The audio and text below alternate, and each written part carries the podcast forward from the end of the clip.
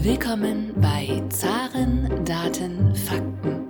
Вы говорите по-русски? Kann noch jemand Russisch?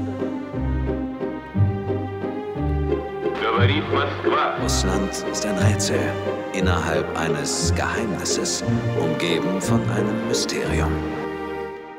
A warm welcome to the ZAR's Data Facts podcast. In this podcast, we focus on the Russian economy. My name is Thomas Bayer for the German Russian Chamber of Commerce, and today we want to take a look at the Russian economy and we also want to answer the question what maybe some people get wrong about the Russian economy. Today we have the great honor to talk with Monsieur Jacques Sapir. Maybe before we start diving into the topic of the Russian economy, you can tell us what is your background as a researcher of the Russian economy? Well, uh, actually, I began to work on the Soviet economy by this time in 1976.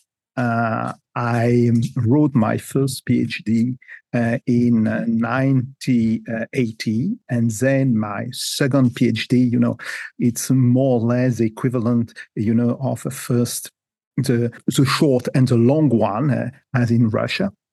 Uh, I wrote the second uh, PhD, always on the Soviet economy, in 1985. After that, I began to make research uh, specifically on uh, the transition uh, from the Soviet system to the actual Russian system. And I spent many years working in Russia with Russian colleagues to the point that I have been elected a foreign member of uh, the Academy of Science uh, in the in the economic department, of course, uh, by uh, 2016. Before we start talking about the Russian economy nowadays, I would propose that we take a, a look back how the Russian economy developed over the years. For example, in 2014 there were the first sanctions imposed against the Russian economy, and also there was a very low oil price. Maybe you can tell us how bad were the sanctions and the low oil price for Russia in 2014? Well, actually, uh, the sanction, at least in uh, 2014, were not the main problem. The main problem was the crash in oil price, uh, a crash which uh, durably affected the Russian economy at least till the end of 2015. After that, well, in coordination with uh, Saudi Arabia, it's a fact that uh, a lot of people have forgotten, but as a matter of fact, good relation between Russia and Saudi Arabia uh, are well uh, from here from uh, much a long time actually. Then price of oil rebounded, and then uh, the economy of Russia began to rebound too. But and because of this crisis, the government made all, well uh, a whole range of fateful decision, uh, which affected mostly the agriculture, and then the f- famous or infamous uh, counter sanctions I would say infamous because France was uh, heavily hit by these counter sanctions, as a matter of fact.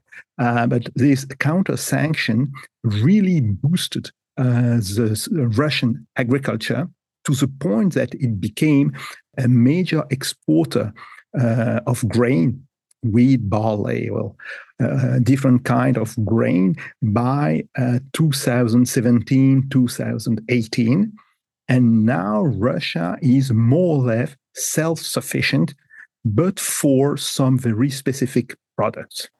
You already told us that uh, Russia became self sufficient, uh, especially in agriculture. And maybe we can take a broader view. How did the structure of the Russian economy change after 2014 in the last eight years? Well, uh, it changed in different ways. The first, of course, was a new impetus but on import substitutions. Of course, it was not done in one day, nor in uh, one year. This is a process which is taking a lot of time, but it began then by 2015, 2016, and it is still developing. A second important point was the fact that uh, Russia was shifting its major export from Europe, mostly the EU, to Asia. As a matter of fact, it was a process which has been forecast or even planned. It depends uh, the way you are seeing the Russian economy. Um, till 2010, the guideline for the development of oil and gas industry, which was published by the Russian government in 2010, so 12 years ago, already put a very big emphasis onto the shift from Europe to Asia. And this shift began by 2016, 2017. And it was, uh, of course, also with another shift, uh, which was very important the fact to use convertible yuan onto the Moscow uh, Stock Exchange. Uh, by this time, of the market for yuan in Moscow was pretty small, but it developed then very, very fast. And when people have discovered uh, this year, you know, in March or April of this year, uh, the relevance of this market for the yuan, I will say that they have been blind to development who took place uh, three or four years ago. You already told us that in 2014 the sanctions were not the big problem for the Russian economy, but the crash in oil prices. Now in 2022, we have the opposite picture, if I understand correctly. The sanctions are the main problem, but the effect is somehow mitigated by the higher oil prices and high uh, gas prices, etc. Is this correct? Yes, yes. We have to understand that uh, sanctions took by the EU, but also the United States, are among the most extensive ever taken against a country. Um, I think it's only with Iraq in 2000, 2001, 2002, you know, just before the US invasion uh, of Iraq, that you could uh, find to such an extensive range uh, of sanctions. So sanctions are massive a problem. But it was mitigated by two factors. The first one, as you said, was the very high price of oil and gas. And uh, price of oil and gas have raised uh, not this year, but in 2021, actually. It was by June, May, June 2021 that uh, the price of oil and the price of gas uh, began uh, to raise very, very quickly. And of course, uh, the war and the attempt to, to reduce Russian exports have uh, given a new impetus to this movement. That's the first point. But there is also a second point. Actually, by 2014, the Russian economy was very, very dependent from imports from Europe, not so from the United States. Trade with the United States never exceeded uh, 4 or 5% of the global trade of Russia. But Europe was extremely important. But from 2014 till the beginning of the war this year, you had a subtle shift from Europe to Asia. And as a matter of fact, a large number of trade contacts which were taken uh, between 2014 and the beginning of 2022 began to grow very, very quickly uh, once the war began and when the sanction went implemented. This is extremely important. Uh, look at the trade between Russia and India. I am not even talking of the trade uh, between Russia and China, because here uh, figures are not very reliable. Uh, and I think the problem is much more uh, with the Chinese than with the Russian. This is a, another problem. It, it's absolutely obvious that that this trade uh, has uh, grown up uh, in a very, very uh, to a very, very large extent. But it's a, another problem. But the trade with India, India has always been a trade partner first of Soviet Union and then with Russia. But then trade with India absolutely blossomed up very, very quickly. And the same can be uh, can be said with other countries like Indonesia, um, Saudi Arabia, a lot of countries. So actually, the ability of Russia to shift its foreign trade from very high dependence uh, from Europe which was uh, absolutely obvious in 2014, to the current situation, was a major fact mitigating uh, the impact of sanctions. So, without the sanctions imposed in 2014, the sanctions now in 2022 would have a major effect. And because the shift was now more gradually, we don't see the big expected um, crash of the Russian economy. Do I understand it correctly? Yes, yes, absolutely.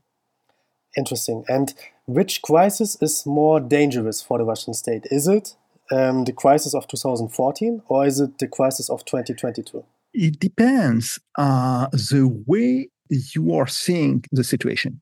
If you are looking at the situation only in economic terms, then it's absolutely obvious that the crisis of 2014 was much worse than the current crisis the current crisis is even not a true crisis. I suppose we will discuss uh, this later. If you are looking onto the geopolitical situation, yes, uh, the situation created first by the war uh, between Russia and Ukraine, and second, by the sanctions taken by the EU and the United States has changed to a considerable extent the balance of power in the world. And this is a new challenge for Russia.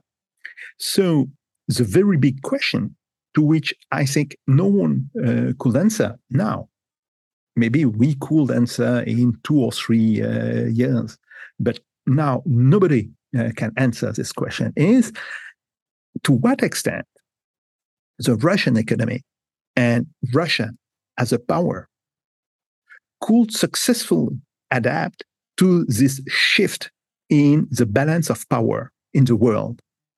So, this is the major question mark now. We are following the Russian economy basically every week since the sanctions were imposed on the Russian economy. And what we realized is that the prognosis for the Russian GDP declined in 2022 they were enormous in the beginning. We were talking about 15%. Some people were saying 30%. Now, the newest numbers of the Russian uh, Ministry of Economy is, I believe, 2.9% for this year and 0.8% for the next year. Why did um, why did the numbers change so much? Why did the prognosis get better and better? It was not just the prognosis of other countries, of other experts, but it was also the internal Russian prognosis that got better and better. Why is this the fact? There is first uh, an ideological bias uh, when you are looking onto the Russian economy. It is not new. Uh, remember uh, the crisis of 1998 and uh, the surge of 1999. By this time, 1999, the IMF was forecasting another drop of the GDP by maybe 7%. And actually, the Russian economy rebounded by more than 7%. It was a difference of 14% of GDP. You know, it's huge. So it was not surprising me that at first, uh, the first forecast were um, so diverging you know. Uh, I was not really uh, impressed by the first forecast. After that, you have a second problem. Uh, the fact is that the Russian economy has adapted very, very quickly to the new situation. And the resilience of the Russian economy uh, could be, by the way, a case study in the fact on how modern economy could adapt to very specific situation.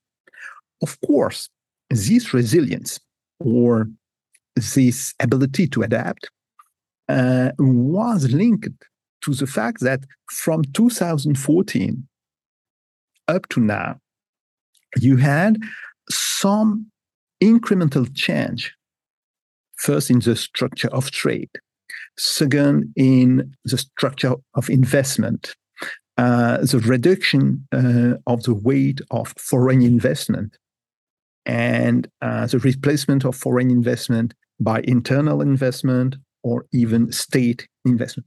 A lot of uh, different factors add uh, uh, very, very high importance here. But in the end, the Russian economy was much more resilient than a number of colleagues uh, were thinking. I'm not thinking about uh, some, uh, you know, some people were saying, well, the Russian economy is crumbling. Okay, but I, I, I am talking of even Russian colleagues who got surprised by the resilience of their own economy. And I think it's very, very important um, to the point that now uh, you you have talked about um, the Ministry uh, of the economy of, of, of, economic development sorry um, forecast but now you have forecasts made by some institute like uh, the institute of economic forecasting um, which are more or less around minus 2% for this year and probably minus 1.5% for the next year so um, we can see the fact that uh, the Russian economy has, uh, to a large extent, uh, quite well uh, ridden the storm um, of sanction. After that, one important point to say is that, uh, of course, in the first three months, you know, March, April, June, uh, you had a process of recession which was extremely important to the point that uh, the Russian GDP uh, was at minus 4.5% in June. But when a lot of people weren't expecting that this will go on and go on and go on, actually, it was uh, the nadir of the Russian economy. You know, uh, uh, more or less uh, the bottom you know, and then from then the Russian economy rebounded, and right now, if you are looking to figures for industrial production, of course, you have agriculture, which is developing very well. But uh, well, let us just look at industrial production, transportation. You got the feeling that maybe by November or December, the Russian economy could get even uh, with uh, the level of development of 2021.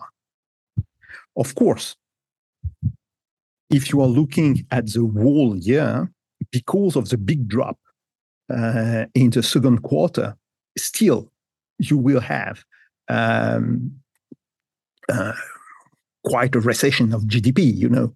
But probably something be, well between minus two, minus 2.5. I don't know precisely. What we are seeing is a process of rebounding, which could maybe, if you have the right uh, governmental policy, the right economic policy uh, for the next year, uh, which could, of course, lead to a stagnant economy or even a slight growth and not uh, the minus 1.5, minus 1.8%, which is forecasted by now. This is a very interesting view on the Russian economy. And um, uh, let's talk about the, the view that is very common. Uh, the narrative is that Russia is a big country, but the economy is very small, very insignificant. When we look at the Russian economy in nominal terms, it's below countries like Canada, etc. For example, John McCain famously said about Russia that it's a gas station with nuclear weapons. What would you say to those um, an analysis of the Russian economy? First, uh, when you are comparing GDP of different countries, uh, it is a big mistake uh, to make this comparison on nominal GDP. Every people working in this field will tell you, well, the first thing is to use um, uh, the purchasing power parity. Now, if you look at the PPP, um, the GDP of Russia is more or less equal to the GDP of Germany.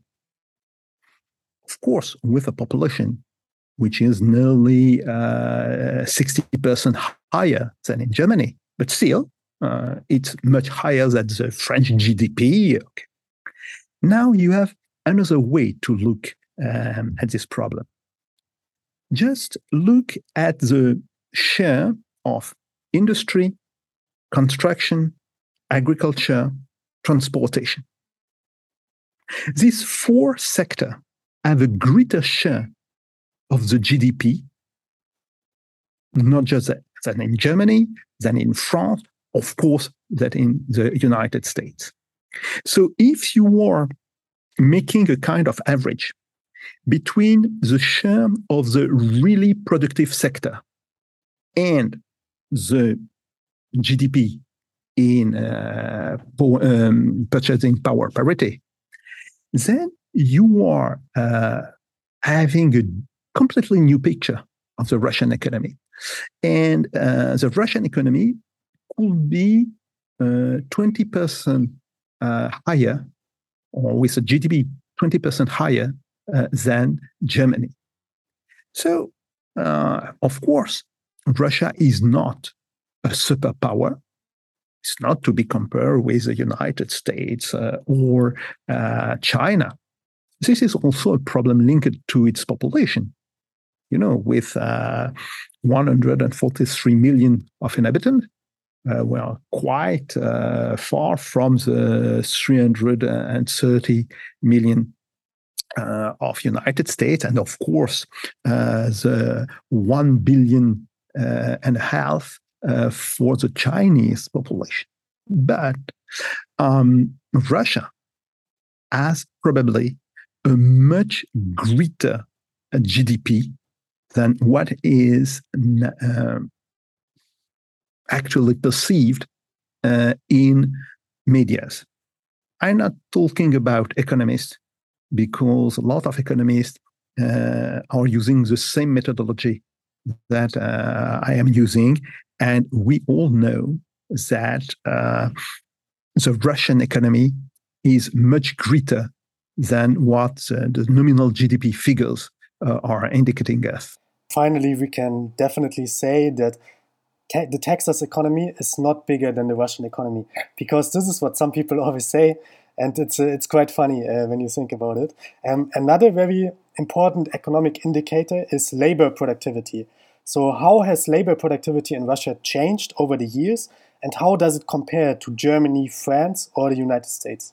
The labor productivity uh, raised very fast uh, since uh, 2000 up to now but it was coming from very, very low figures.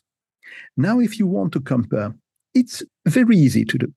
You know, Germany as a GDP, as a population, which is more or less, I think, uh, 60% or seven or 66% of uh, the Russian population with an equal GDP more or less. It means that uh, the productivity, uh, the labor productivity in Germany, is much higher than the labor productivity in Russia.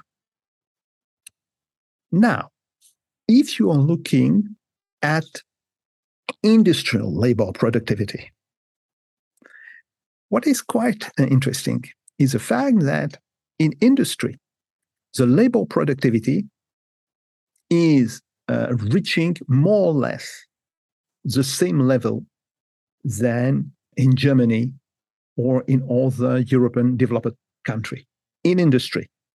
So, what is, you know, a, a weight on Russian labor productivity is the productivity of services, of merchant services. And this is for a, a very huge number uh, of reasons. Uh, the fact that wage uh, in services are very low in Russia to the difference uh, with the industry. If you are looking at uh, wage again uh, in um, purchasing power parity, wage in heavy industry in, in Russia are more or less not at the same level, but so comparable to wage uh, with uh, in Germany or uh, in France or in other developed countries. But it is absolutely not the situation in merchant services. Russian wage in merchant services are very, very low. And this had a direct impact onto the level of productivity. When you are not paying well people, they are not working well. You know, it, it's an old, uh, well, uh, it's an old dictum.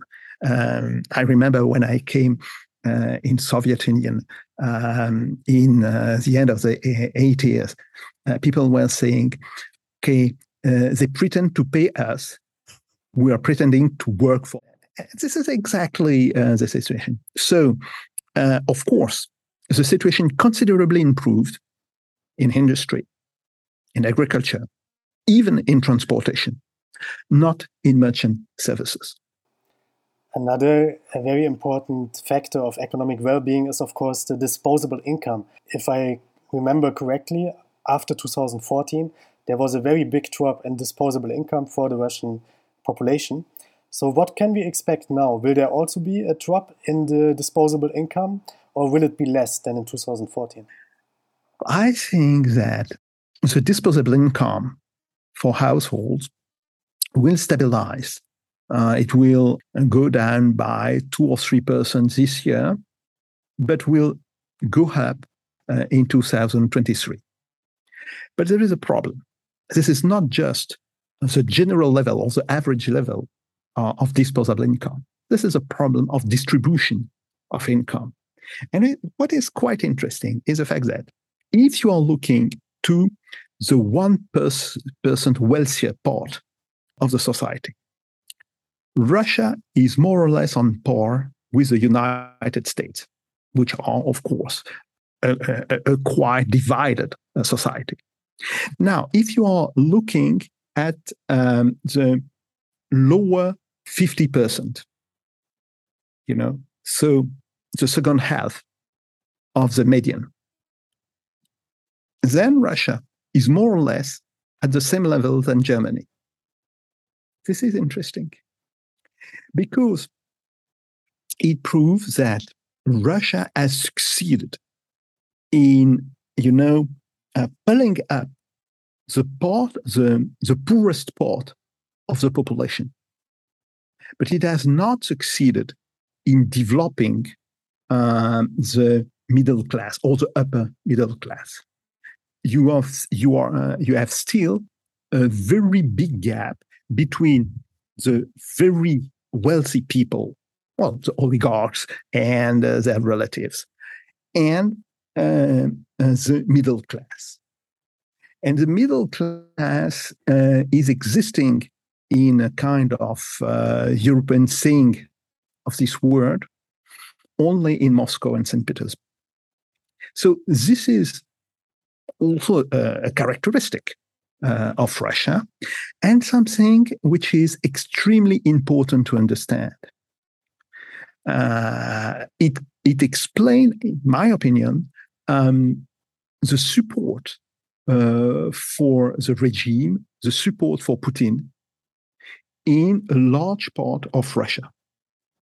Just the fact that the poorest people uh, in Russia the 50% poorest people uh, of Russia have been up during these last 20 years. But you didn't have uh, exactly the same situation for the middle class. And we have still uh, the phenomena of oligarchs and very, very uh, wealthy people. This could be a problem for the stability of the country, not now, but in the next 10 or 20 years. We talked already about the data coming out of Russia, and some people say, yes, on the surface, the data looks good, but they say we cannot trust the data that is coming from Rosstat, for example. What do you say to this? Can we trust the data coming out of Russia, or do we have to be very skeptical? And some people say we cannot evaluate even the Russian economy anymore. What do you say to this? Well, that's bullshit. Or more precisely, I think that Rosstat data are as good as INSEE data in France. For one just very good reason the fact that INSEE and Rosstat collaborated each other uh, for the last 10 years, uh, and I have, I have been even part of this collaboration. Now, it's obvious that in the situation of war, uh, which is now uh, the situation of Russia, some statistics have disappeared. Of course, you can have monthly statistics of foreign trade. So you have to develop uh, a whole range of tricks to try to to get some proxies for the this statistic, which is not a big surprise for me. You know, uh, I began as a Sovietologist, uh, so I had some hints uh, of this very kind of thing.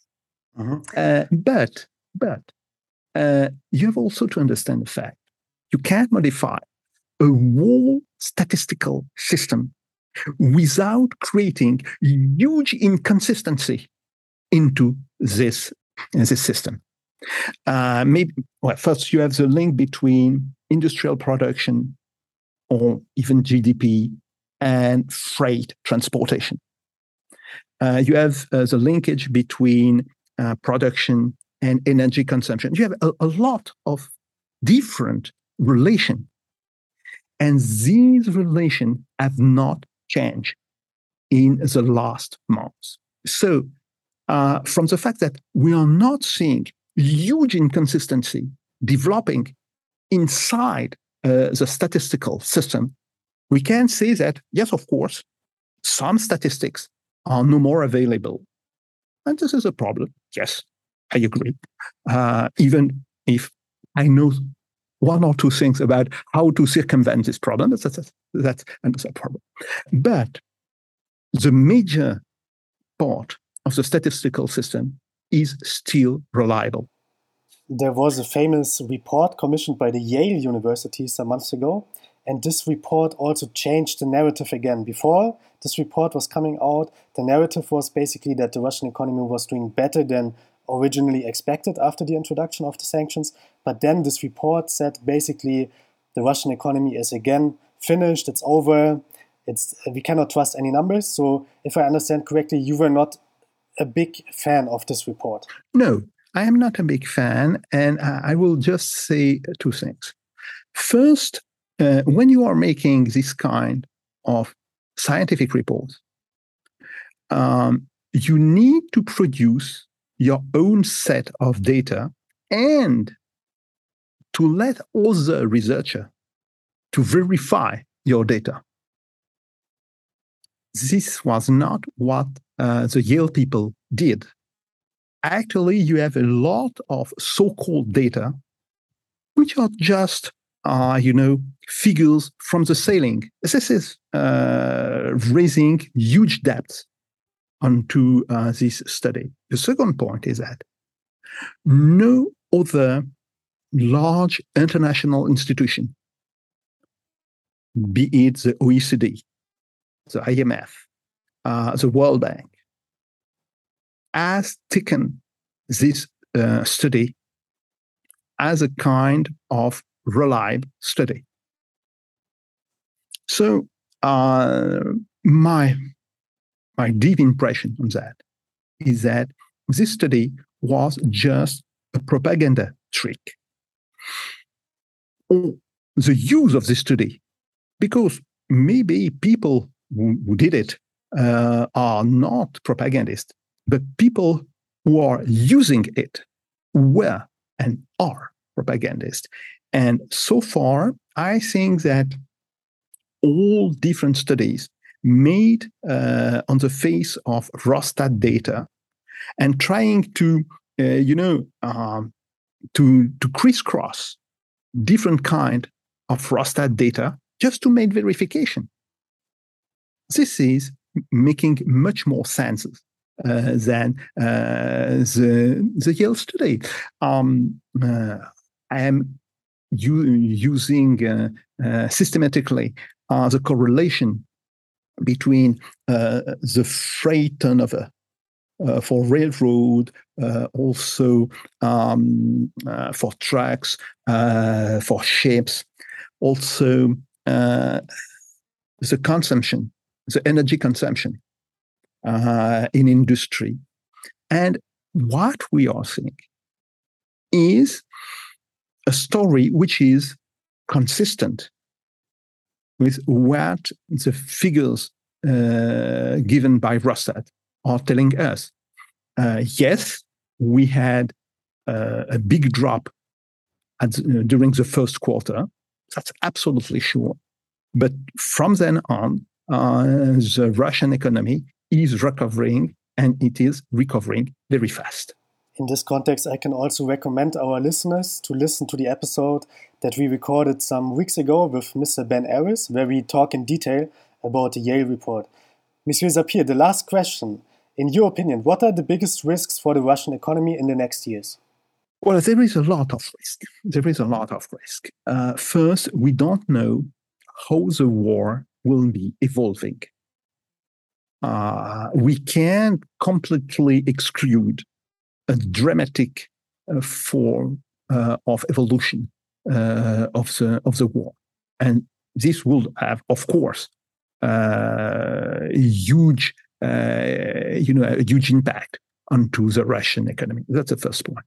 The second point, the development of the Russian economy next year and the year after, you know, and uh, for 2023 or 2024 will depend very much onto uh, the budget policy and the monetary policy. And what is quite uh, surprising is the fact that you have the government, the Russian government, people which are uh, saying and pushing for um, an evolution of the Russian economy. And you still have the Ministry of Finance and the central bank which are still saying, well, uh, we have to use the same rule than before the war. Uh, the war is not changing the situation. So you have a kind of contradiction, you know? And I think that a lot of things will be decided by the way this contradiction will evolve in the next months. Either the Ministry of Finance and the central bank will accept the fact that we are in a completely different situation. And will accept the fact that okay uh, with a new situation you have to you have to have new rules or this idea of managing uh, the russian economy with the same rules which were uh, before the war will prevail and I think that in this situation, uh, the recovery of the Russian economy will take much longer than if uh, we had this adaptation of the Ministry of Finance and of the central bank uh, toward the new situation. Monsieur Sapir, it was a great honor to talk to you. Um, I hope uh, for the listeners we could bust some myths about the Russian economy. Uh, it was a very enlightening talk uh, with you, and I hope we can uh, in the future again talk about the Russian economy, maybe in a year, maybe in six months, to see how the situation develops. Thank you very much. Thank you very much.